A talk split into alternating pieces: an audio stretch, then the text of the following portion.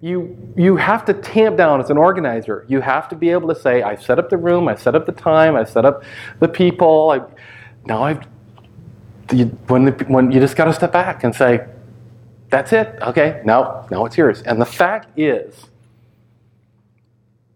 because the success of the event depends on those attending, they step up.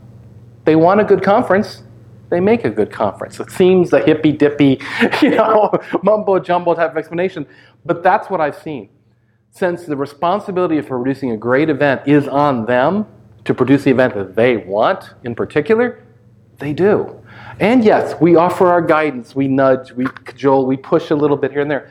But otherwise, the day goes on pretty much with us walking around going, okay, your 45 minutes is up. Please return to the lobby to check out what you want to see next session.